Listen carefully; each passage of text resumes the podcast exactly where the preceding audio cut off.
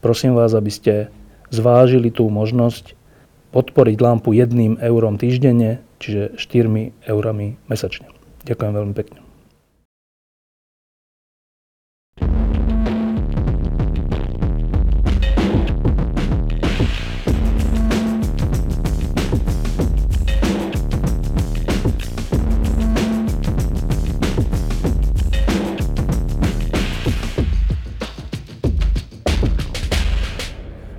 Týchto lampách, ktorých e, sme často riešili astronómiu a vesmír a e, otázky s tým spojené, tak e, najčastejším hostom bol Jirka Grigar a je stále.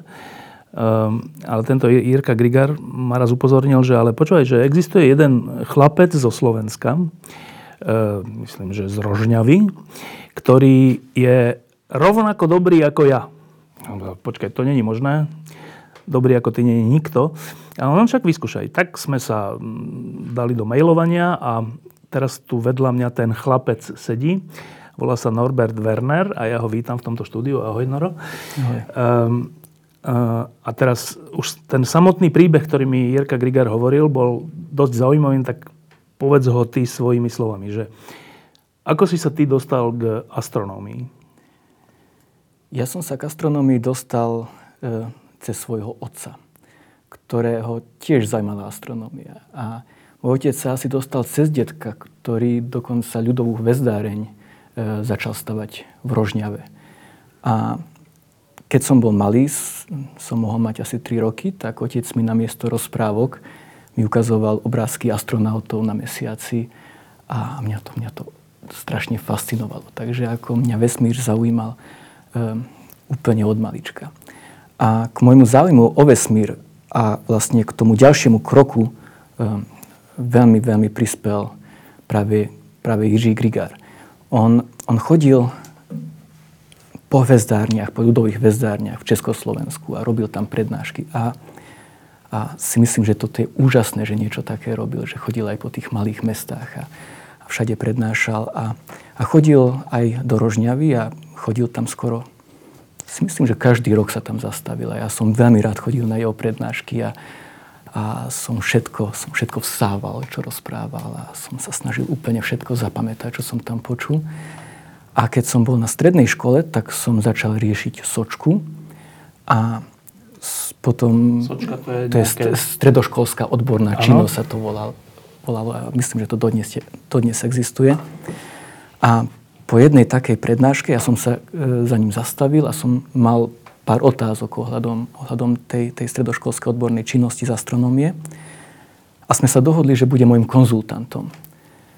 A ja som bol druhák na gymnáziu a toto bolo, toto bolo čosi úžasné, že Jiří Grigár, táto ikona, je, táto ikona je môjim konzultantom Sočky a sme si mailovali a keď som napísal nejaký text, ja som ho poslal a on si ho prečítal a mi poslal naspäť e, ako Hodnotenie, ne, nejaké poznámky, že, že, že či je to dobré, či nie. A, takže on bol naozaj môjim konzultantom a, a, a, a toto mi dodalo ešte extra motiváciu. Ako, asi myslím, že som že som napísal vtedy veľmi dobrú sočku a som ju robila na ďalší rok a toto mi dalo, takto som dostal aj skúsenosť s písaním, s prednášaním vedeckej práce, eh, so spracovaním informácií. Ako, um, toto bola pre mňa obrovská skúsenosť a práve tiež aj obrovská motivácia. Od a vtedy si sa potom z Gimka prihlásil na, na nejakú vysokú... Do Prahy alebo kam si sa prihlásil? Nie, ja som študoval na UPŠke v Košiciach. Na, v odbore? Na Pála Jozefa Šafárika, fyzika. Fyziku? Fyzika, fyziku a potom astrofyziku. Dobre. Lebo, lebo keď človek chcel u nás študovať astronómiu, tak sa musel prihlásiť na obor fyzika, tri roky študovať čistú fyziku a potom bola špecializácia astronómia a astrofyzika. No, a to si skončil a?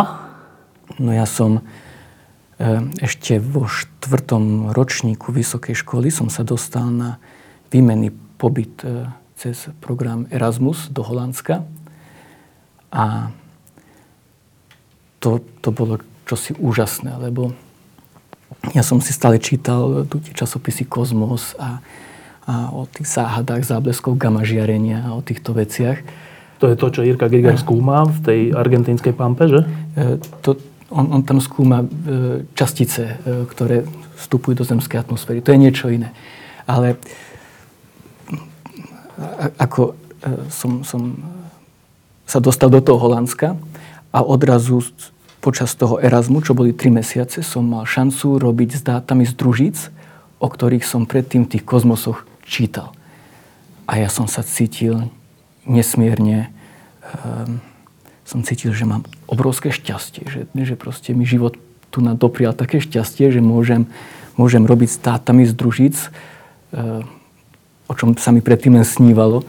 A a som dal do toho vtedy všetko tie tri mesiace. Ako to som vôbec von nikam ako v tom Utrechte nechodil, iba som sa venoval tomu výskumu a, a bolo, to, bolo to veľmi úspešné, lebo som za, tie tri mesiace, čo som tam bol, som napísal vedecký článok, ktorý bol publikovaný. A potom, keď som už bol piatak v Košiciach, tak som dostal e-mail, že majú pozície pre doktorandov a že či nechcem prísť. Do toho Holandska? Do toho Holandska. Takže, kde? V Utrechte. Utrechte? Uh-huh. A toto bolo to bol len október 5. ročníka, ja som už mal vlastne miesto, miesto doktoranda. A to bolo úžasné. A potom som išiel do Holandska a som tam strávil 4 roky. A som robil v Holandskom ústave pre výskum vesmíru. A odtiaľ po 4 rokoch som, um, som do, po 4 rokoch som potom dostal grant od NASA, ktorý mi umožnil si vybrať akúkoľvek univerzitu v Spojených štátoch alebo aké, akýkoľvek výskumný, akékoľvek pracovisko a zaplatil mi plat a cestovanie. NASA? Áno. To bol grant. Na základe tej práce, alebo tých prác, ktoré si tam v tom Holandsku vyprodukoval? na základe tých prác, ktoré som počas doktorátu urobil. A teda si sa premiesnil? A tak som sa dostal na Stanfordovú univerzitu do Kalifornie. Tam a si bol koľko? 8 rokov. 8 rokov a teraz sa vraciaš a teraz do strednej Európy? Áno, teraz. Toho fantastického prostredia, vedecky fantastického prostredia? Áno. A, e, na Stanforde som bol 8 rokov. E, nebol som tam profesor, bol som tam výskumný pracovník. Ehm, a bolo to naozaj skvelé prostredie. Ako mal som to tam veľmi, veľmi rád. A mám tam spustu vynikajúcich kolegov a kamarátov a rád sa tam budem, myslím, stále vrácať. Ako za 8 rokov človek pustí korene, keď je niekde 8 rokov. Ako sa tam, som sa tam cítil doma som mal ten pocit, že musím urobiť ten ďalší krok. A e, dostal som ponuku e, profesorského miesta aj v Miami. A, a rozmýšľal som, že mám ísť do nejakého Miami, kde mám tam učiť e, e, mladých e, Floridianov, alebo, alebo e, sa mám skúsiť vrátiť sem do nášho, nášho priestoru. Prečo táto úvaha? Lebo v tom som... Lebo ja, ja som... Už keď som odchádzal do Holandska, som mal tú predstavu, že odídem, ale potom sa vrátim, aby som tu mohol niečo budovať. A teraz som mal ten pocit, že nadišiel čas, keď naozaj mám tú možnosť tu urobiť možno nejakú zmenu. To bolo kedy? Kedy si sa vrátil? Ehm, 1. septembra. Čiže to je teraz úplne čerstvé. Áno, to je úplne ehm, čerstvé. Čiže vrátil si sa z, z vybudovaného vrcholného pracoviska, vrcholového pracoviska, e, kam? No, dostal som ponuku e, v Budapešti vybudovať výskumný tím. E, Maďarská akadémia vied dáva každý rok niekoľko grantov, ktoré sa volajú e, Lendulet po maďarsky alebo po slovensky hybnosť a tento grant um, umožní uh, vedcom vybudovať výskumný tím. Takže ja uh, mám možnosť uh, zamestnať troch doktorandov, minimálne troch ďalších študentov a naozaj urobiť zmysluplný, niečo zmysluplné, vedecky zmysluplné na Etvešovej univerzite v Maďarsku. Budapešti. A ten tým sa bude zameriavať na čo? Na astrofyziku vysokých energií. Teda e, e, to je vlastne môj obor. Skúmam e, kopy galaxií a vplyv čiernych dier na, na vývoj galaxií. Dobre. A, ešte ale viem, že v skutočnosti budeš aj učiť v Brne? Áno, ešte okrem toho, každé, Každé dva týždne chodím do Brna, kde prednášam tiež astrofyziku vysokých energií. Mám tam študentov, ktorých, ktorých vediem. E, sú tam naozaj vynikajúci e, študenti aj zo Slovenska, veľmi silne motivovaní a toto mi dodáva hrozne veľa energie, hrozne veľa energie že proste viem s tými ľuďmi robiť. A... No a teda vraciaš sa, ale teda pracovať budeš v Budapešti a v Brne. A čo Slovensko? E, na Slovensku e, tiež pôsobím ako podpredseda Slovenskej organizácie pre vesmírne aktivity, SOSA. A pomáham tejto organizácii e, aj rozvíjať aj popularizáciu vedy, aj samotnú vedu na Slovensku. SOSA postavila prvú slovenskú družicu SK Cube, ktorá čaká na štart a vlastne záleží len na tom, kedy firma SpaceX, kedy sa jej podarí znovu spustiť eh, le, le, lety rakiet. Eh, ďalší let rakety je plánovaný teraz na sobotu, takže im veľmi držím palce. A keď všetko pôjde podľa plánu, tak možno do 5 mesiacov dúfam, eh, slovenská družica poletí do vesmíru. No, to je prvá? No, toto bude prvá slovenská družica, má 10x10x10 cm, je to taká malá kocka. A čo bude robiť? Bude skúmať e, e, veľmi dlhé rádiové vlny. A ako super na tých malých družiciach je práve to, že dnes už miniaturizácia nám umožňuje e, malými družicami robiť skutočne, skutočne veľkú vedu.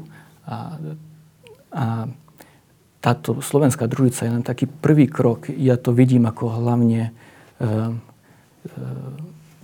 ako, ako e, dôkaz tej technológie a ako iš, išiel do toho veľký vývoj a ako, keď toto bude fungovať, tak potom si myslím, že budeme mať na to, aby sme, aby sme budovali ďalšie malé družice a robili s nimi fakt zaujímavú vedu. No a teraz e, v tej Budapešti, tam si dostal veľký grant, ktorý umožňuje celý tým vybudovať. V Brne si dostal miesto na výbornej univerzite, na Masarykovej, na, Masarykovej. na Masarykovej univerzite. E, nič podobné na Slovensku nebolo? E, na Slovensku žiaľ takýto grantový systém neexistuje, ktorý Slovensko špičkových vedcov a udržať na Slovensku špičkových vedcov. Spústa vynikajúcich e, vynikajúcich ľudí zo Slovenska odchádza e, do zahraničia.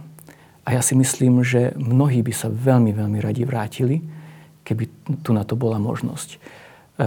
A ja si myslím, že Maďarsku sa práve podarilo vybudovať veľmi dobrý systém e, na prilákanie špičkových vedcov do Maďarska a na udržanie vynikajúcich maďarských vedcov v Maďarsku.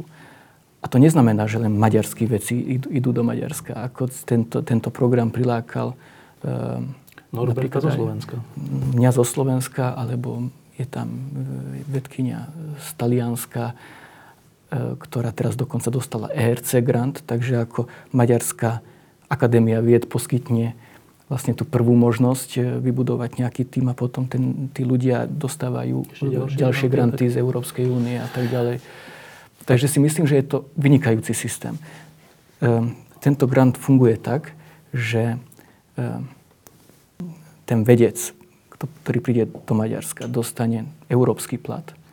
Takže nie, nie malé platy, aké sú ehm, bežné v, žiaľ v Akadémii vied, ale dostane európsky plat a, dostane, a ja mám možnosť zamestnávať postdoktorantov, a dať im, ponúknuť im tiež e, plat, ktorý je e, na medzinárodnej úrovni nejakým spôsobom e, je porovnateľný. porovnateľný. Môžem súťažiť môžem súťažiť o kvalitných ľudí, o kvalitných ľudí aj so západoeurópskymi inštitúciami. No, tak neviem, či vieš, ale my tu riešime pomerne prízemnejšie veci vo vede. Aktuálne to, že nejakým spôsobom vypršalo predplatné, či čo odborných časopisov a slovenskí vedci v tejto chvíli nemajú prístup k nejakej databáze informácií, elementárnej databáze informácií, čo je teraz taká veľká, veľká kauza. Takže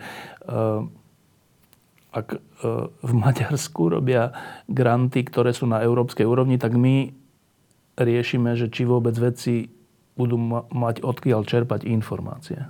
Vieš o tom?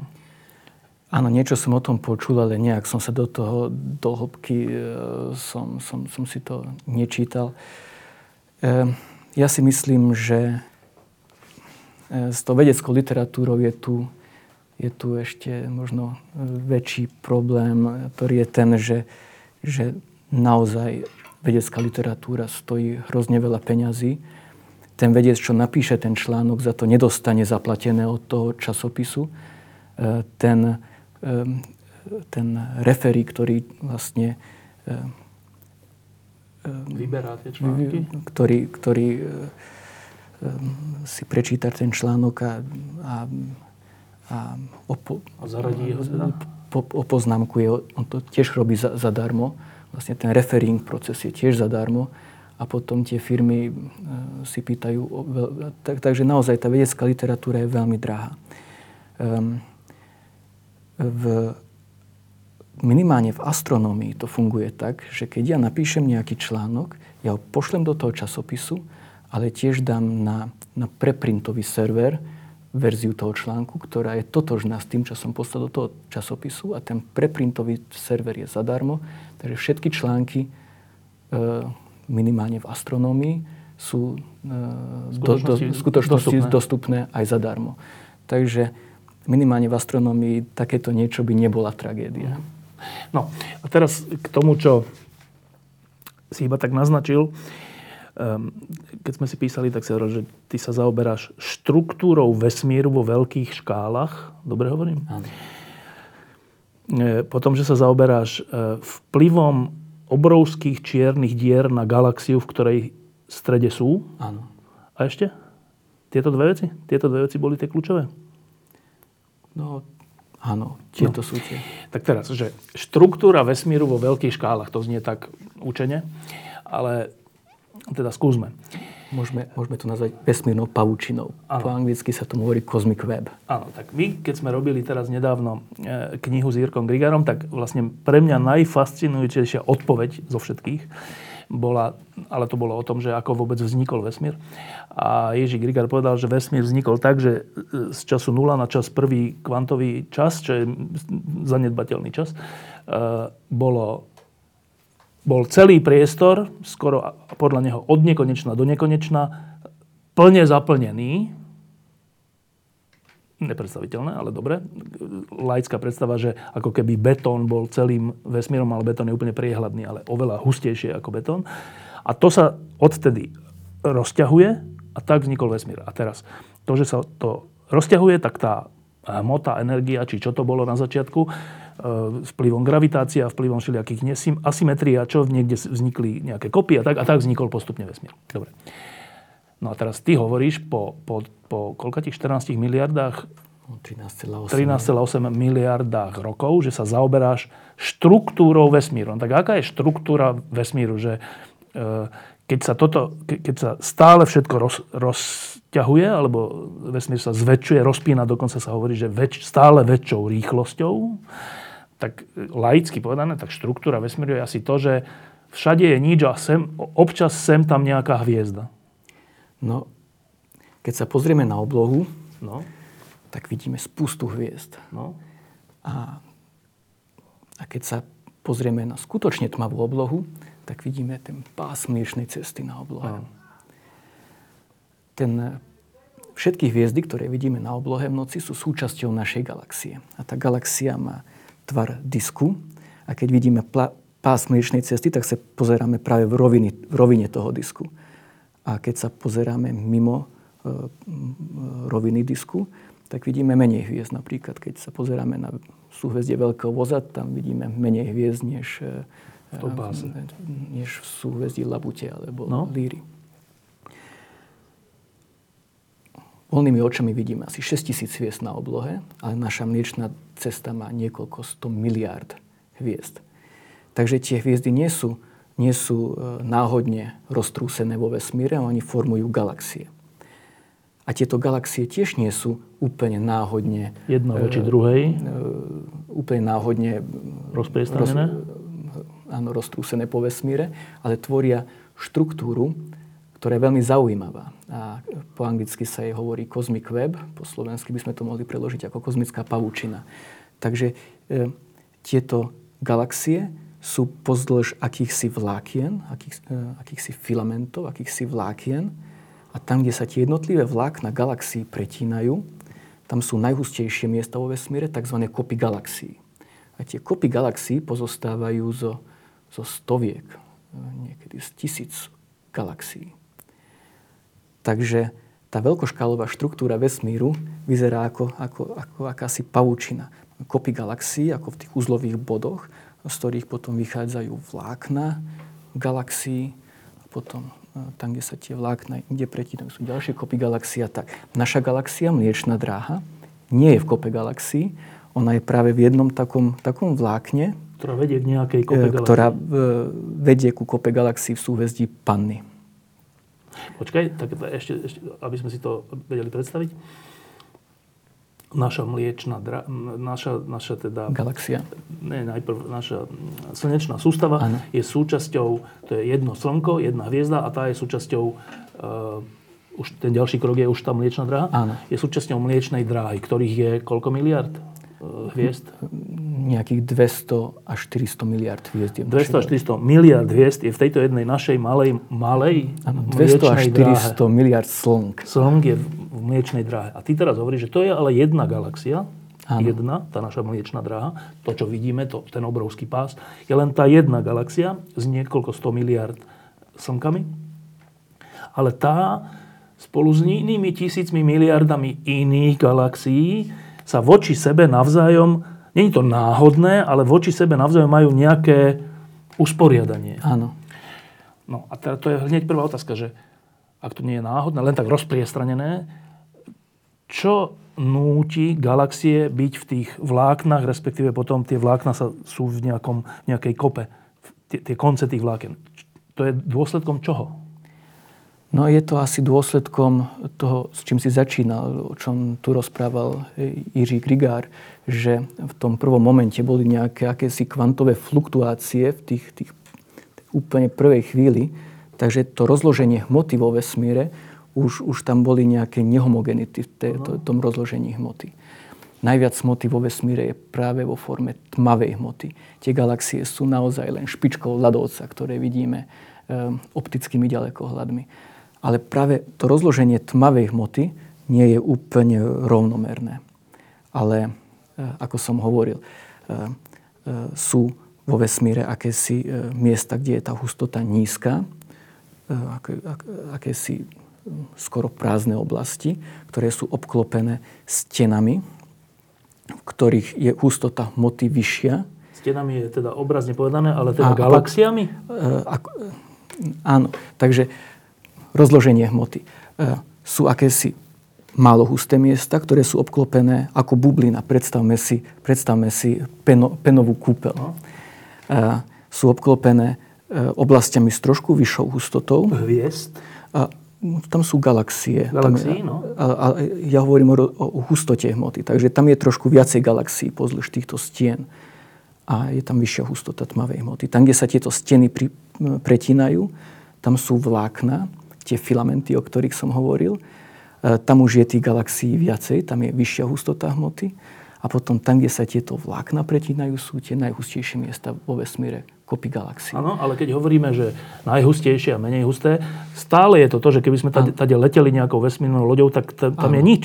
Áno. Dlho letíme, nič nestretneme. Len, len máme väčšiu šancu stretnúť, e, tam budeme vidieť viacej galaxií. Ale ďaleko, ďaleko a tak. Áno. Čiže, čiže to, čo hovoríš, že stále mi nie je jasné, že prečo sa sformovali tie galaxie jednotli, jednotlivé, ešte by som pochopil, ale že prečo tie galaxie navzájom vytvárajú nejaký vzťah, ktorý ich vedie k tomu, že sú v tom vlákne. Lebo tak je rozložená tmavá hmota, ktorá tvorí akúsi kostru tej vesmírnej pavučiny a tá tmavá hmota priťahuje tú normálnu hmotu, eh, hmotu zloženú z atómov, takú hmotu, z ktorej sme zložení aj my.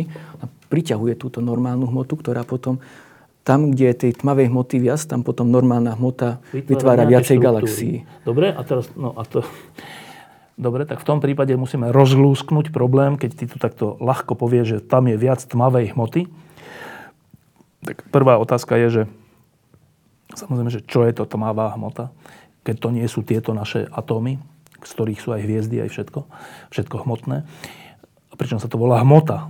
Tak prečo sa to potom volá hmota, keď to není z týchto našich? Či vôbec vieme, že je to hmota? To je prvá otázka. A druhá otázka, že tá tmavá hmota vlastne, keď hovorí, že táto rozhodla, čiže keď vznikol vesmír v tom prvom okamihu, tá tmavá hmota bola rozpriestranená ako keby rovnomerne až na malé malilinké odchýlky áno, a tie rozhodli v konečnom dôsledku o tých galaxiách? A tie malé odchýlky narástli na veľké, na, veľké odchýlky. na väčšie odchýlky. No a teraz, čo je to tá tmavá hmota?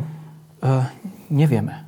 Tak prečo o tom takto hovoríme? Tmavá hmota, uh, vieme, že existuje, lebo keď pozorujem kopu galaxií, tak vidím, že je tam o mnoho, o mnoho väčšia gravitácia, než keď by som sčítal dohromady gravitáciu tých jednotlivých slong. galaxií, tých slong a toho medzigalaktického plynu. To vieme, že je tam väčšia gravitácia, než zodpovedá tej áno. svietiacej hmote? E, áno, všetkej normálnej hmote. To vieme? To vieme.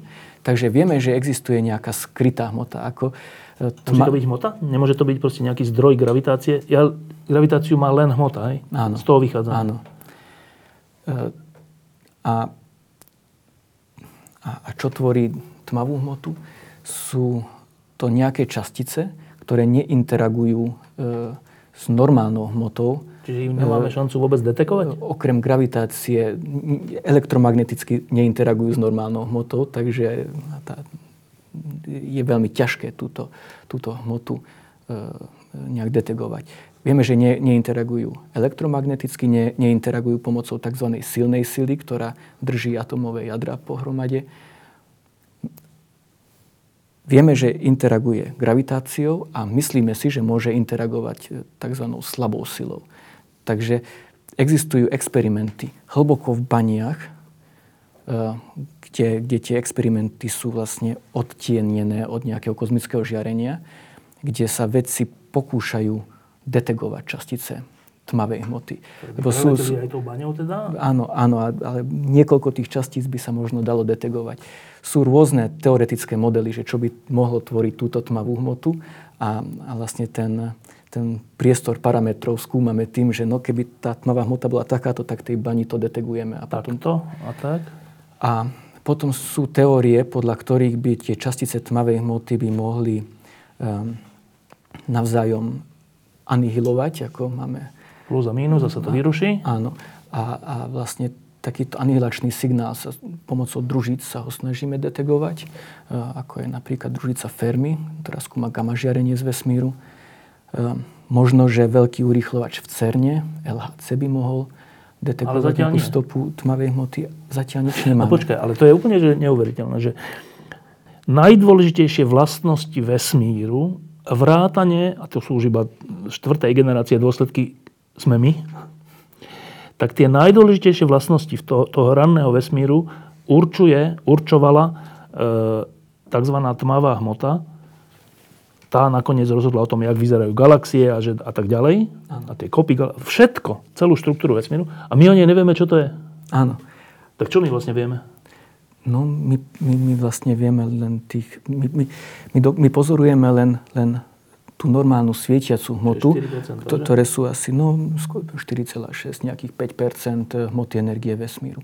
Ale čo je ešte zaujímavé, že ani z tých 5 nepozorujeme viac, než pozorujeme len, len, len, len malú časť. Lebo aj normálna hmota, aj z tej normálnej hmoty len malá časť tvorí hviezdy a galaxie. Väčšina normálnej hmoty je vo forme veľmi riedkeho medzigalaktického plynu, ktorý je veľmi, veľmi ťažké pozorovať. Dobre, ale o tom a, aspoň to... vieme povedať. Že um, je to z klasických atómov a áno. elektrónov a tak. To a, vieme. Áno, a to, tento medzigalaktický plyn je vlastne ten, ktorý, ktorý, ktorý skúmam. A tento medzigalaktický plyn vieme pozorovať kopách galaxií, lebo to je vlastne husté prostredie, takže ten, tam ten medzigalaktický plyn dosiahne dosť vysokú hustotu a teplotu na to, aby sme ho mohli pomocou družíc pozorovať. Takže tam to môžem pozorovať. Ale už v tých vláknach kozmickej pavučiny tam už ten medzigalaktický plyn je tak riedky, je tak riedky, že tam je ho veľmi ťažké pozorovať. Dobre, a počkaj teraz, že čiže to je ešte, ešte si to skomplikoval, že príčinou toho, ako vyzerajú galaxie a kopy galaxií a štruktúra vesmíru na veľkej škále je tmavá, tmavá hmota, ano. o ktorej nevieme, čo je. Áno. On, ona je v prvom rade to, čo určuje to, že prečo vesmír vyzerá tak, tak ako vyzerá. A nevieme, čo to je. To je úplne zaujímavé. Po druhé, z tej hmoty, ktorú vieme, čo je, ktoré, z ktorej je tento stôl, ale aj hviezda, ale aj, aj medzigalaktický prach a všetko, to vieme, čo je to za hmota, to sú atómy, alebo elektróny, alebo neviem. Tej pozorujeme iba malú časť vo forme hviezda tak, lebo najviac je jej vo forme toho prachu. Plynu. Či plynu? Najviac? Áno, najviac medzigalaktický, medzigalaktický plyn. A ten je rozpriestranený náhodne? E, je, rozpriest, je rozprestrený tak, ako tmavá hmota. Takže vlastne e, tvorí tú vesmírnu pavúčinu. Naj, najhustejší je v kopách galaxií, ten medzigalaktický plyn. Potom je menej e, hustý práve v tých vláknach kozmickej pavúčiny. A, a v tých stenách, ako som to obrazne popisoval, tam je ešte menej hustý tento plyn. A toho plynu v súčte hmotnosti je viac, než je súčte hmotnosti galaxií, hviezd a všetkého? Áno. Oveľa viac? Možno minimálne dvakrát, možno päťkrát, možno áno. Toľko. No a teraz, ešte posledná vec k tým kopám galaxií, ktorým sa zaoberáš, respektíve k tým tvarom, že také, že pavúčiny. Pričom teraz, keď hovoríme tak ľahko, že pavúčiny, ale keď si to predstavíme, tú mierku, tie vzdialenosti a množstvo tých hviezd, čiže množstvo všetkého, že to je neskutočne veľa. A prečo to všetko, prečo to má tvar, že takto ide jedna pavúčina, takto druhá, tretia, tu sa v strede ako keby pretínajú, hoci sa, oni sa tam nenarážajú, lebo ten priestor je obrovský, ale teda pri veľkej mierke to tak vidíme. Prečo to nie je tak nejak rovnako? Prečo, to sú, prečo je to v nejakých pavučinkách? Prečo to není, že ako keby rovnako s istými odchylkami? To je, to je tým, tým, ako sme hovorili, že, že úplne v tom prvom momente boli nejaké tie maličké hustotné rozdiely a keď, a keď, a keď vytvoríme malé hustotné rozdiely a potom máme vesmír, ktorý sa rozpína. Nekonečne rýchlo, veľmi rýchlo? Sa rozpína, tak potom vlastne tie miesta s väčšou hustotou budú priťahovať tú hmotu a potom úplne prirodzene gravitáciou sa vytvorí tá štruktúra, ktorú pozorujeme. Toto vieme krásne simulovať v počítačoch. Takže e, e, existujú obrovské simulácie práve tej tmavej hmoty, kde vieme úplne e, nádherne nasimulovať vesmír, ktorý pozorujeme. No a teraz, dobre, tak v tom prípade je k tomu tá kľúčová otázka, že kde sa vzali, my sme to tu párkrát rozprávali aj pred rokmi, si pamätám ešte pred asi možno desiatimi rokmi sa rozprávali s niektorými vecami, že kde sa teda vzali v tom ranom vesmíre, raný vesmír, zase hovoríme, tak, to sú také ľahké slova, ale skutočne hovoríme o prvom plánkovom čase, čo je, to je aký čas? 10 na minus koľku sekundy? Veľa, strašne... Áno, áno, strašne krátky. A teraz e, by som možno povedal zlé číslo. Áno, že stra... 10 na minus 38, niečo. No proste ne, nepre, ne, úplne nepredstaviteľný krátky čas. Kratší už nie je možný z fyzikálnych zákonov alebo tak. Tak kde sa v tom prvom, že je nič, potom je veľký tresk v, prvej, v prvom tomto mini, kde sa tam vzali tie nepravidelnosti? Veď logické by bolo, že všetko je rovnaké, všade rovnako množstva, všade rovnaká hustota. Ja, ja som astronom pozorovateľ, takže tieto teoretické otázky, ako v tých... E, e, to nie je to, čomu sa práve venujem, no, by som chcel povedať. No. Ale, ale ten vesmír v tom prvopočiatku bol veľmi, veľmi malý. A, a veľmi malé škály, na veľmi malých škálach e, kvantová mechanika e, je tá, ktorá sa uplatňuje. Sa uplatňuje. A práve tie, tie kvantové javy boli tie, ktoré zapríčinili e, to, že tam boli tie hustotné rozdiely. A teraz hovoríme o tých kvantových javoch, lebo to sme zase v iných reláciách preberali, že, že aj vo váku sa občas objaví nejaký ten, nejaká tá častica a potom zase zanikne. Áno, áno. To je, neviem, ako sa to volá, ale že tiež neuveriteľná vec, že z ničoho vznikne nejaká častica a potom áno, zanikne. Áno, vákum vlastne má akúsi takú energiu ktorá vygeneruje časticu, ale Áno. z ničoho. Áno, ako toto tiež vychádza z kvantovej mechaniky. A toto je plus minus ten mechanizmus, ktorý spôsobil tie, tie ne, nerovnomernosti v, prvej, v prvom kvantovom čase? No, Niečo také? Áno, možno, že by sa dalo povedať, že plus minus, áno. No a teraz, ty si ale povedal, že, a že to bolo preto, lebo v, prvej, v tom prvom okamihu bol vesmír veľmi malý. Ježí Grigar povedal, že v prvom okamihu bol vesmír nekonečný. Tvoj učiteľ. Tak čo? Ako to bolo? Asi by sa dalo povedať, že obidve sú pravda naraz. Neprispievaj k relativizácii sveta. Veľmi malý, pričom nekonečný? To chceme povedať?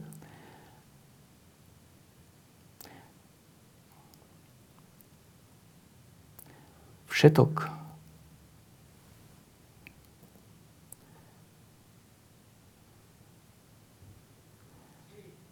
asi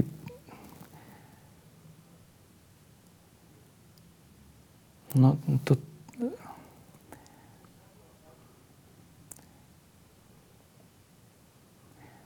Myslím si, že asi tu neviem dať odpoveď takú, ktorá... som to pochopil? No, a aby to bolo...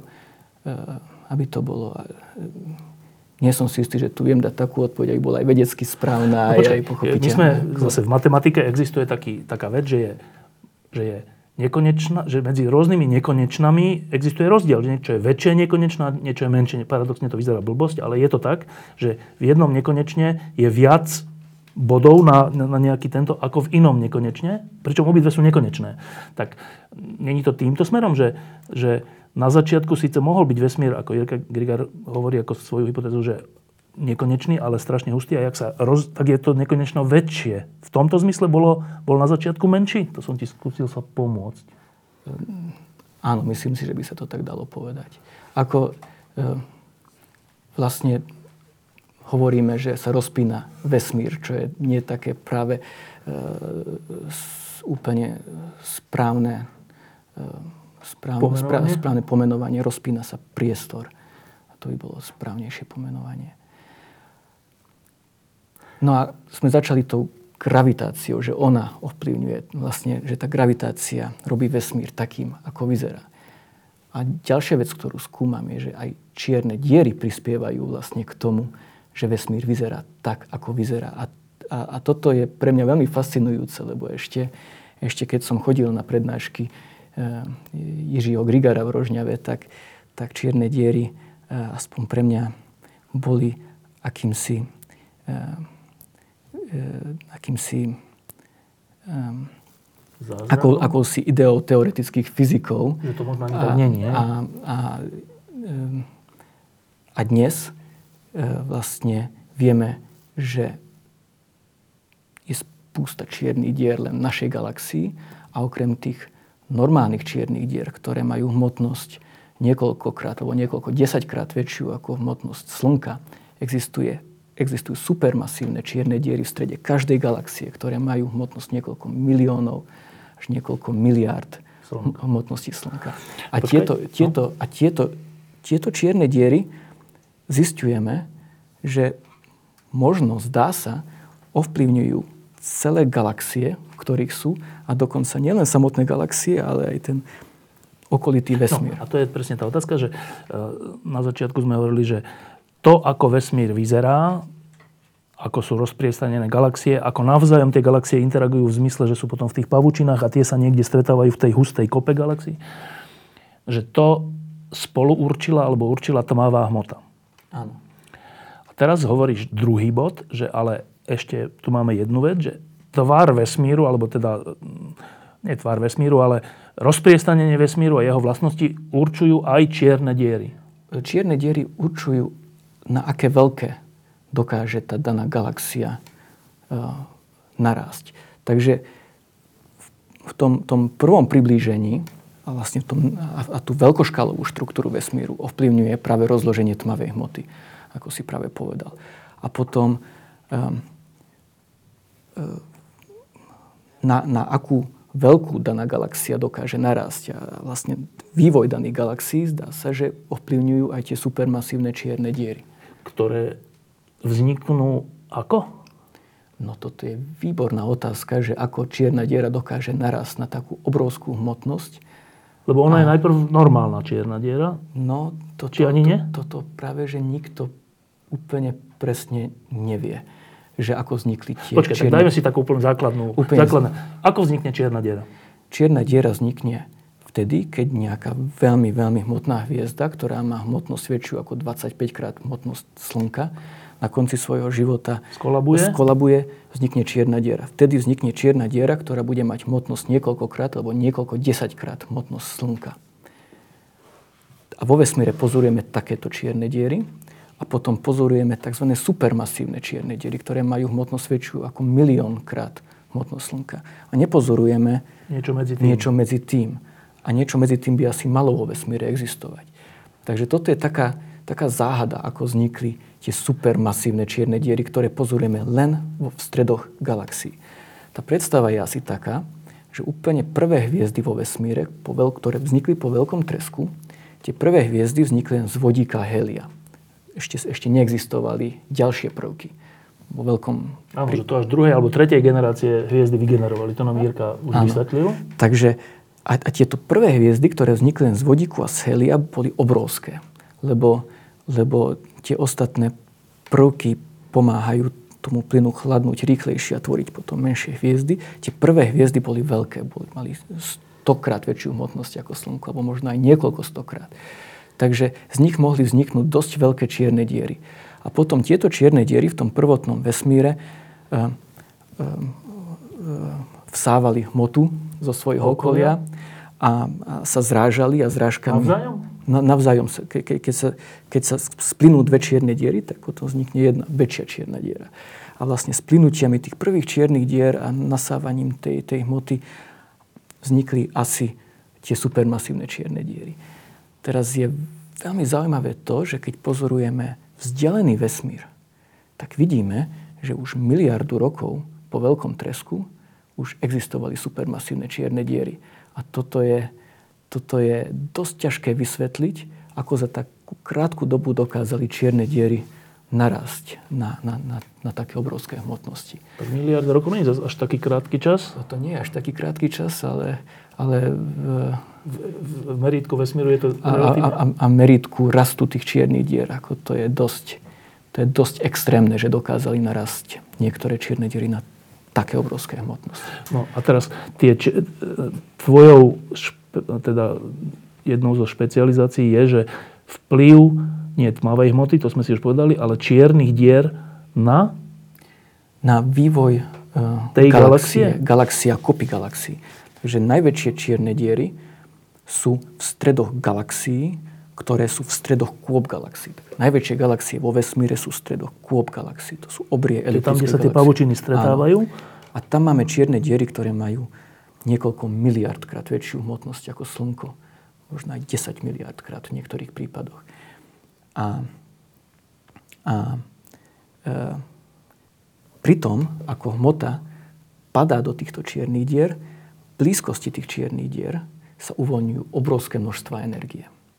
A ti, e, takže toto sú tie jedny z tých najenergetickejších miest vo vesmíre sú práve tie, tie okolia tých čiernych dier. Počkaj, keď do čiernej diery padá hmota, e, tak z čiernej diery už žiadna energia sa neuvoľní na vonok, čiže ešte predtým, než padne do, do, za ten horizont? Áno, takže... Oni tam narážajú do seba, alebo tak? Vlastne, čo sa stane je, ako tá hmota padá na tú čiernu dieru, tak sa okolo tej čiernej diery vytvorí disk, ktorý nazývame akrečným Ešte diskom. vidíte, ale nie je za horizontom. Áno, áno.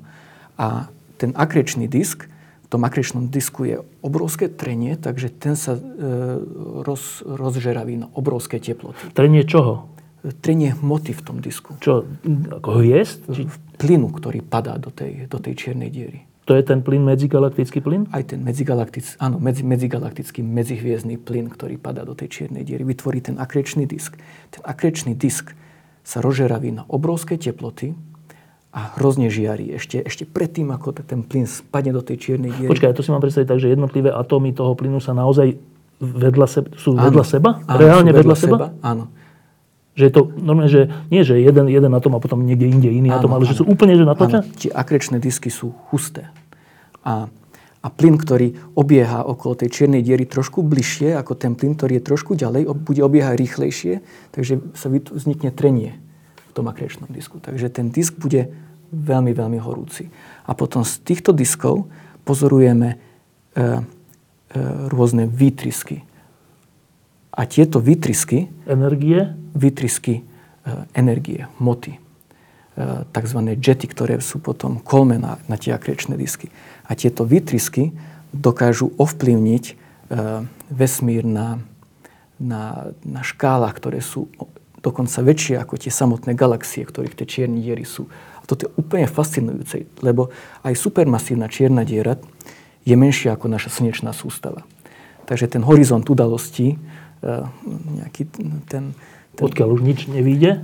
Áno, že on vlastne je menší tej čiernej diery, aj keď je supermasívna, aj keď je miliardkrát väčšia e, jej hmotnosť ako hmotnosť Slnka, tak tá čierna diera bude stále menšia ako naša slnečná sústava, alebo nejaká tak ako naša slnečná sústava. A takáto čierna diera dokáže ovplyvniť celú kopu galaxií. A toto je, toto je úplne fascinujúce. Ako to je, do, a, ešte raz? To, toto je také, ako keby sme mali, ako keby sme mali ja neviem, e, hrozno a to hrozno by dokázalo celú zem. Vývoj celej zeme by ovplyvňovalo niečo veľkosti hrozna. Počkaj, a je, ako to ovplyvňuje? Práve cez, cez, cez... To, čo je žeravé okolo tej hviezdy, ako sa tam padá? To, ako hmota padá do tej čiernej diery, blízkosti tej čiernej diery sa uvoľňujú obrovské energie, kvôli tomu, že to, že to interaguje medzi sebou, tie atómy, alebo tak? Áno. A to sú čo? To sú nejaké atomové výbuchy, alebo jak si to mám, jak si to mám nazvať? Alebo čo to je? Čo je ten, prečo tá energia ide kolmo preč?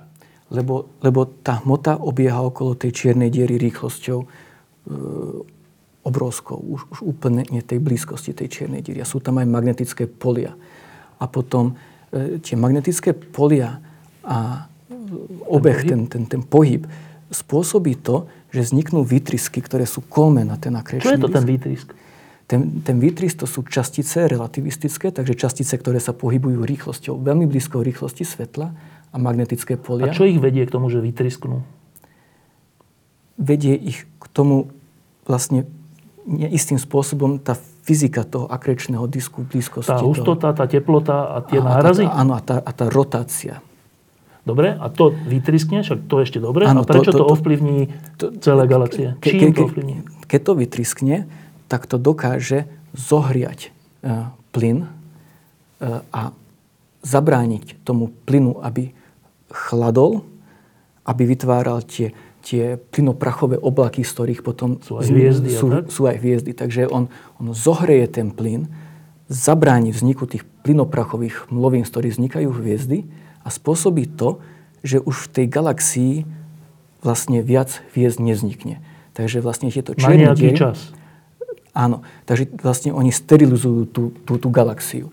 Takže nejakých 10 miliónov rokov tam proste už žiaden chladný plyn nebude a potom o 10 miliónov rokov znova. znova začne nejaký plyn chladnúť, ale v tom momente, keď nejaký plyn začne chladnúť, tiež nejaký plyn dopadne na tú čiernu dieru a vytvorí opäť ďalší výtrysk, ďalšie bum. A to bum opäť sterilizuje tú galaxiu.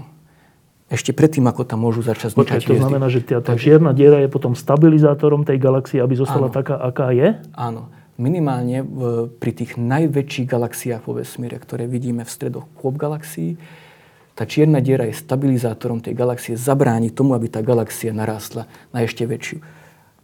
Tým, že vlastne stále, keď nejaký plyn začne chladnúť, ktorý by mohol začať tvoriť hviezdy, spadne na tú čiernu dieru, bum, a potom o 10 miliónov rokov opäť. Takže sú, ja, ja ich volám tlčúce srdcia galaxií, keď e, vo svojich populárnych prednáškach, že toto je taký ten periodický, periodický jav. No.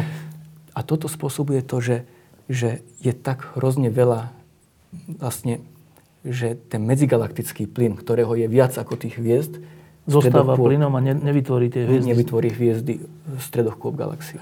No a teraz, že e, čierna diera, ktorá má niekoľko, čo, miliard slnk? Hmotnosť, áno. Hmotnosti niekoľko miliard slnk, že je úplne nepredstaviteľná vec. E, ale teda čierna diera je to, laicky, že keď je nejaké slnko, obyčajná čierna je slnko, je nejaká hviezda, ktorá má dostatočnú hmotnosť a keď začne chladnúť a už končí svoj, svoj teda ten aktívny život, tak rôznymi procesmi gravitáciou, ktorá preváži tí, tie jadrové sily, tak tá gravitácia ju zmenšuje, zmenšuje, až úplne tak preváži, že vlastne ide do bodu nula? No, zrúti sa. Do jakej veľkosti? Do, podľa podľa výpočtov tzv. singularity, ako keby to nekonečne niečo malého. Až tak? A, a okolo tej čiernej diery je tzv. horizont udalostí. A nič nemôžeme pozorovať, čo je za tým horizontom udalostí. Si to predstav tak, že keby si mal obrovské ruky, aby si dokázal stlačiť zem, aby si ju dokázal stlačiť, stlačiť, stlačiť, aby si ju stlačil do veľkosti menšej, ako je veľkosť hrozna, tak by si zo zeme urobil čiernu dieru a ten horizont udalostí by bol veľkosti hrozna. A všetko, čo, čo prejde ten horizont udalosti, sa už tej čiernej diery no, nikdy von Tomu rozumiem, ale že, že si povedal, že singularita, ale toto mi je úplne jasné, že čierna diera je hmota zrútená sama do seba až tak, nie, že má že 5 cm, ale že 0 cm? Toto, toto neviem a toto asi nikto nevie. Dokážeme pozorovať len po horizont udalosti a... Ale čo sa tak myslí? Toto, toto, sú, e, toto sú otázky pre teoretických fyzikov. Ja, ja ako astronom pozorovateľ ja viem len pozorovať po, po ten horizont. horizont udalosti a to, čo je za horizontom udalosti neviem. A je, je, to, je to nevyriešená otázka, lebo, lebo e, z nejakých výpočtov e, teórie relativity vychádza, že by tam mala byť singularita. Ale, Čiže ale, existuje, rozmer. ale existuje kvantová mechanika a nemáme teóriu kvantovej gravitácie, ktorá by dokázala úplne presne popísať, že čo je úplne v tom strede čiernej diery. Takže toto je, myslím si, na, na hranici súčasného. Ale ako logicky, že keď je nejaká hviezda a padá do seba, stále rýchlejšie padá do seba, lebo tá gravitácia je stále väčšia v porovnaní s tými. Tak keď padá do seba, tak logicky koniec toho je asi, že teda do tej singularity. Asi tak laicky, prečo by to malo zastaviť na 5 cm a takto zostať, ako taká gulička? Prečo? Že... Áno, a e, ja som počul, som čítal od Kipa Torna, že vlastne ono, tá singularita nie je úplne singularitou, ale... Že tam nie je nejaký centimetr alebo niečo? E, nejaké oscilácie. E, ale, ale fakt toto nie je pole, o ktorom by som vedel. Dobre, ja, jasné, ale len ma to zaujíma v tom zmysle, že keď toto sme hovorili o bežnej čiernej diere, je z jedného slnka, z jednej veľkej hviezdy. No ale tie mega, mega čierne diery, diery, ktorí majú miliardy slnk v sebe, hmotnosť, je blbá predstava, že obyčajná čierna diera má 1 cm a mega má meter. O mnoho horizont je jasné, to je väčší, lebo to je väčšia, väčšia gravitácia. Ale že, myslím, ten stred, že tie stredy sa líšia, mega a obyčajnej čiernej diery? To nevieme. Fakt, fakt neviem. Fakt Ani veda to nevie. Nie. Toto, toto, toto je na hranici. Teoreticky to môže byť, že obidve sú singularita? Áno. A teoreticky to ale môže byť aj tak, že jedno je menšie, menšie zrniečko a jedno je väčšie? Neviem, že či to tak môže byť. To nevieme. To prvé platí, to druhé nevieme. Áno. Dobre. A teraz, tie mega čierne diery vznikajú teda tak, že obyčajná vzniká pádom, jed, teda s zbortením jednej hviezdy. Obyčajná čierna diera. Tá mega veľká vzniká ešte raz ako? Že veľa hviezd to do, natiahne do seba? E, tá, tie obrie čierne diery sú možno dôsledkom úplne, úplne prvých hviezd, ktoré vznikli vo vesmíre, ktoré mali hmotnosti niekoľko stonásobne väčšie ako. A tie sa nejak dali k sebe?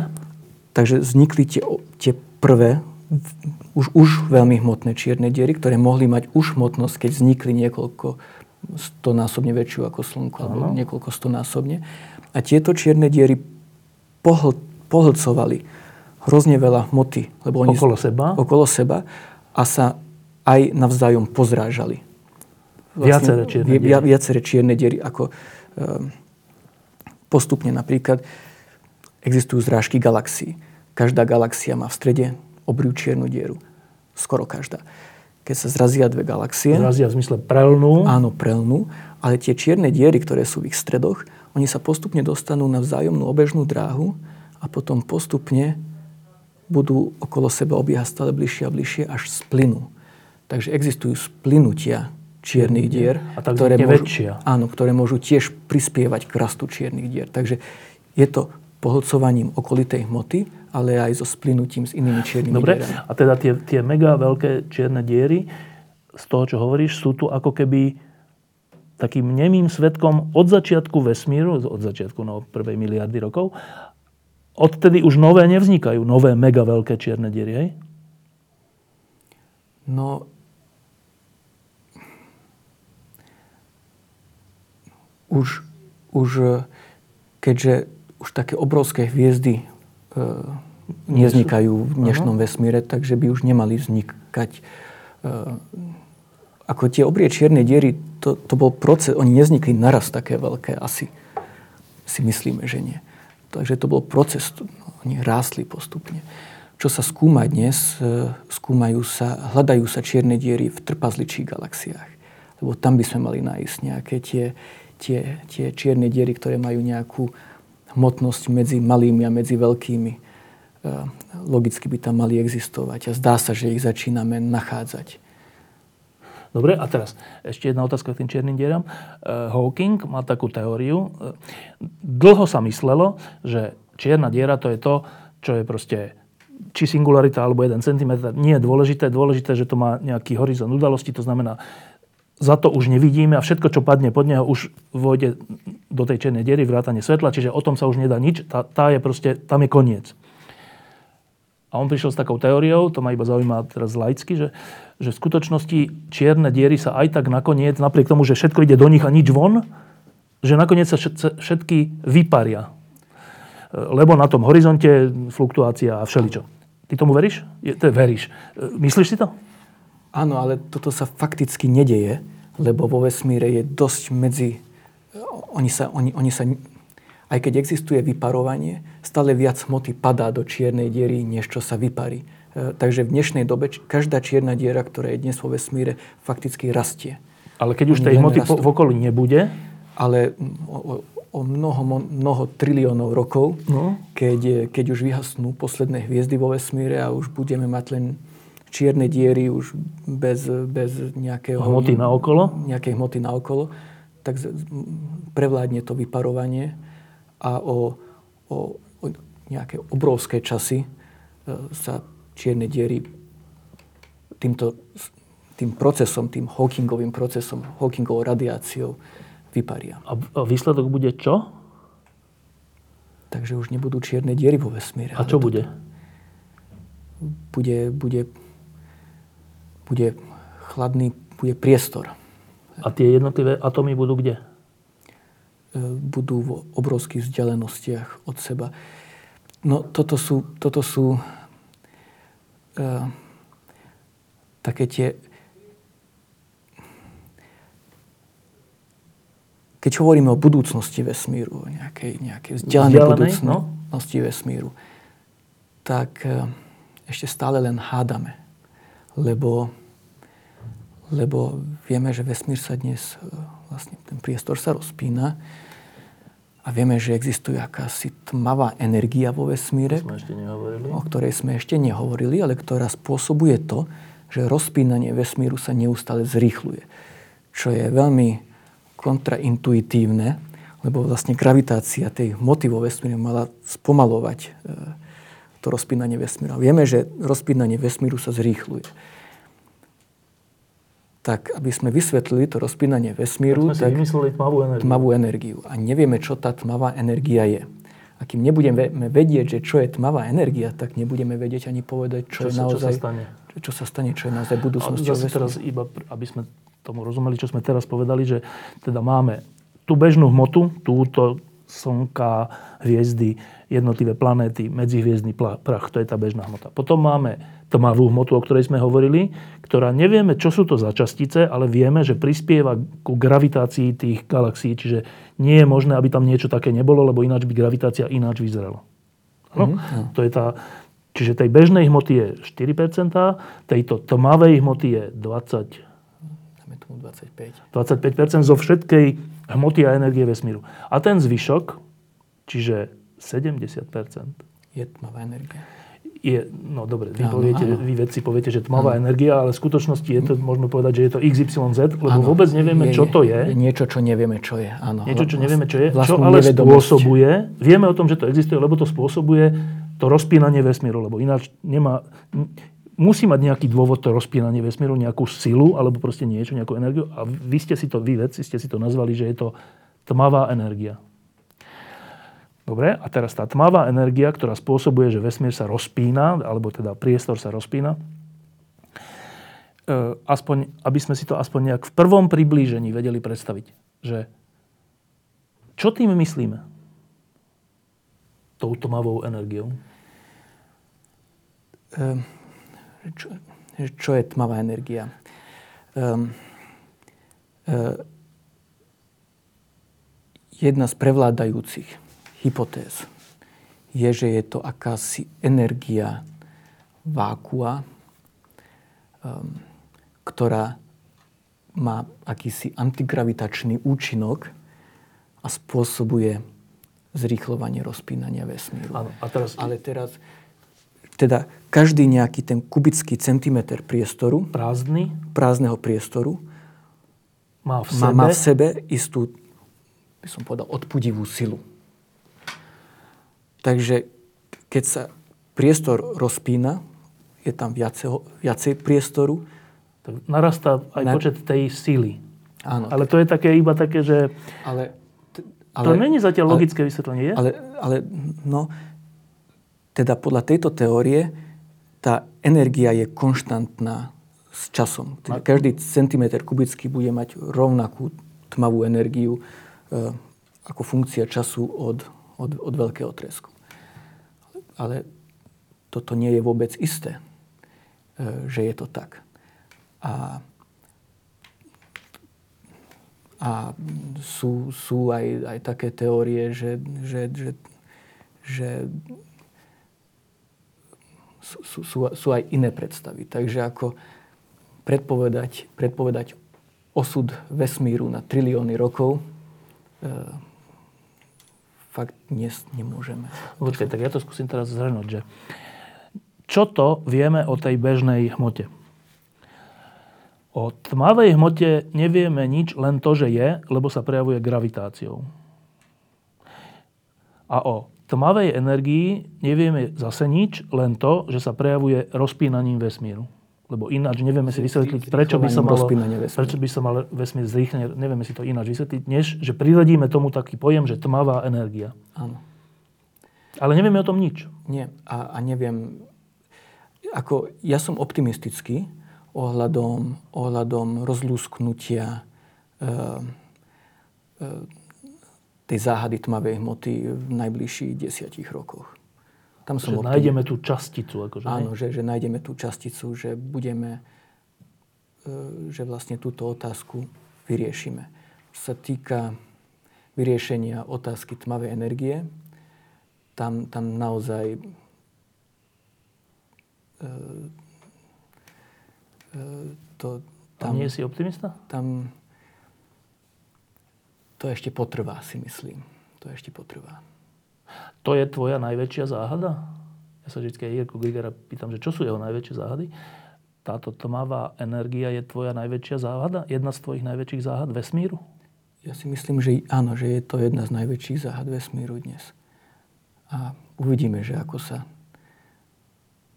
ako sa to rozlúskne. A máš ešte inú záhadu, ktorá nie je vyriešená?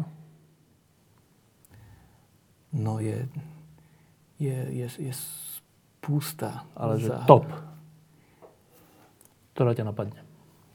E, vznik života a vznik e, inteligentného života vo vesmíre. To si myslím, že to je veľmi, veľmi zaujímavé, že, že, že koľko je ďalších nejakých e, technických civilizácií po vesmíre. Si myslím, že toto je... Že či sú, hej, tá, táto otázka? Ja si myslím, že otázka je, že koľko ich je. Pričom nejakú nemáme správu. Nemáme nejakú správu, ale ale, ale vesmír je obrovský a, a, a za to, že teraz, že, že my komunikujeme na rádiových vlnách, neznamená, že oni musia vysielať rádiové vlny, ako samozrejme by to bolo úžasné nejakú takú správu rádiovým ďalekoladom detegovať, ale, ale môže to byť úplne inak. A si myslím, že toto je obrovská, obrovská neznáma a veľmi zaujímavá otázka, že, že otázka e, mimozemského života. Inteligentného teda, hej? Inteligentného. Aj života vôbec. si myslím, že by bolo úžasné, keby sme, keby sme e, na Marse napríklad našli e, nejaký ten, nejaké stopy. E, nejaké stopy mikrobiálneho života, lebo pred, v tom čase, keď vznikol život na Zemi, Mars mal tiež, vieme, že mal pravdepodobne veľmi podobné podmienky. Mal podmienky vhodné na vznik, na vznik života. A na Zemi život vznikol veľmi rýchlo po vzniku Zeme. Z čoho by sme mohli povedať, že keď, sú, že keď tie podmienky sú vhodné, tak, tak život vznikne. Tak by mohol, mohol život vzniknúť aj na Marse. Bolo veľmi zaujímavé nájsť e, nejaký ten marťanský život a, a zistiť, že na akom princípe funguje. Že či je to naozaj tiež na, na, na princípe uhlíka e, alebo tak? A nukleotidov a bielkovín ako, e, ako DNA fun, musí to fungovať úplne na rovnakom princípe, alebo je to nejak, nejak úplne inak. Ako toto, toto sú veľmi zaujímavé otázky, si myslím, ktoré, ktoré v najbližších desaťročiach by sme mohli Aspoň sa priblížiť k odpovedi. Sa, sa aspoň priblížiť k No. A teraz ešte jedna otázka na záver. A to ma vždy, to je úplne neuveriteľná vec, že tento náš vesmír, náš je také trúfale, ale dobre, že tento vesmír, ktorý má miliardy, miliardy, stá miliardy, stá miliardy hviezd, galaxií a všetko je nekonečne veľký. My sme tu, my Zem, sme, sme pri tej veľkej, veľkej škále nič. Pričom sa o tom rozprávame. To nič sa rozpráva o tej veľkej škále, čo je úplne zaujímavá vec, že také vzniklo. Ale teda, že e, ty ako človek, ktorý sa zaoberá povahou vesmíru na veľkých škálach, kladieš si niekedy otázku zmyslu tohto mega veľkého vesmíru? Ja si myslím, že každý človek si zmysel svojho bytia, života musí zodpovedať sám a, a, a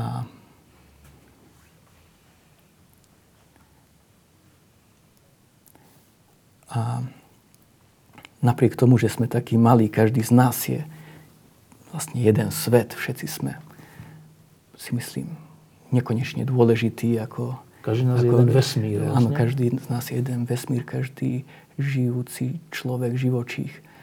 A, a, a napriek tomu, že ako mňa osobne si myslím, že je úžasné, že, že, že, že, že ten obrovský vesmír dokážeme spoznávať. Že napriek tomu, že sme voči tomu vesmíru tak malí, že ho dokážeme skúmať a dokážeme spoznávať to, čo je... Čo bolo pred 13 miliardami rokov. Áno, a čo je vo vzdialenosti miliard a miliard svetelných rokov. A že dokážeme um, skúmať nejaké čierne diery, ktoré sú v obrovských vzdialenostiach a, a si myslím, že to je úžasné. A, a, a si myslím, že, to je, že, že ten vesmír je nádherný a, a, a pre mňa je naozaj fascinujúci. To je jedna vec. To je evidentné aj pri tých fotkách, ktoré máme z vesmíru. Tie sú krásne. Tých kopí galaxií a to všetko. Tie, tie farebné, také mračná a to všetko. Ale tá otázka je, že otázka, že zmyslu toho celého.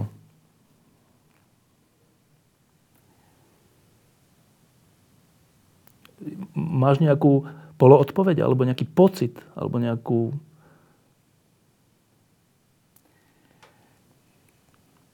Ja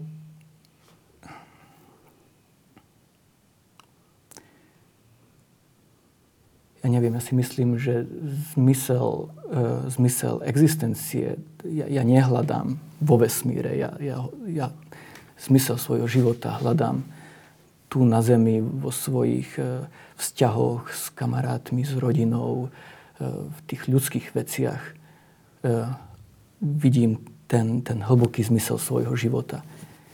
Vesmír je nádherný a sme jeho súčasťou. Ja, ja to cítim tak, že, e, že chcem spoznať svet, do ktorého som sa narodil a chcem spoznať z toho sveta čo najviac. A nezaujíma ma len vesmír, zaujíma ma iné kultúry, iné krajiny, príroda. Ja som človek, ktorého zaujíma hrozne veľa vecí. A takže ja skúmam vesmír, lebo chcem sa dozvedieť čo najviac o svete, do ktorého som sa narodil. Tak by som ti odpovedal na túto otázku. A zmysel svojho bytia hľadám v tých medziludských vzťahoch. E, v, v priateľstvách, v láske, vzťahu s, s rodinou, s kamarátmi, s ostatnými ľuďmi. Tam vidím ten, ten hlboký zmysel. Norbert Werner, ďakujem, že si prišiel. Ešte ťa viackrát zavoláme. Prosím ťa, teraz iba takto mi povedz na záver, že e, v tej Budapešti, čo tvoríš ten tým, e, čím sa budete zaoberať? Budeme sa zaoberať výskumom práve vplyvu tých čiernych dier na vývoj obrí galaxií, o ktorom som sa roz... To sú tie výtrysky tamto? Áno. Takže toto budeme skúmať. Ale ja by som chcel teraz hľadám nových ľudí do svojho týmu a e, sa mi prihlásilo pár naozaj úžasných vedcov a dúfam, že sa mi ich podarí zamestnať. A ja by som im chcel dať tiež voľnú ruku, aby pracovali na tom, čo ich zaujíma. By som chcel mať tým, kde mám e, ľudí, ktorí dokážu svoju vlastnú kreativitu vlastné nápady realizovať? Áno, realizovať vlastné nápady, lebo, lebo to je vo vede veľmi dôležité.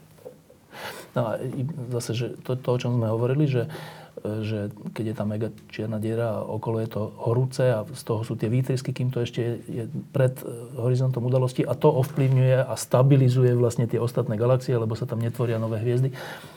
To už je vyskúmané, nie? Že čo na tom idete skúmať ešte? No ja som ti to popísal tak, ako keby to už bolo všetko úplne jasné, aby sme tomu, ako keby sme tomu úplne všetkému rozumeli. Ale práve ten proces, ako sa to deje, nie je vôbec jasný. A, a,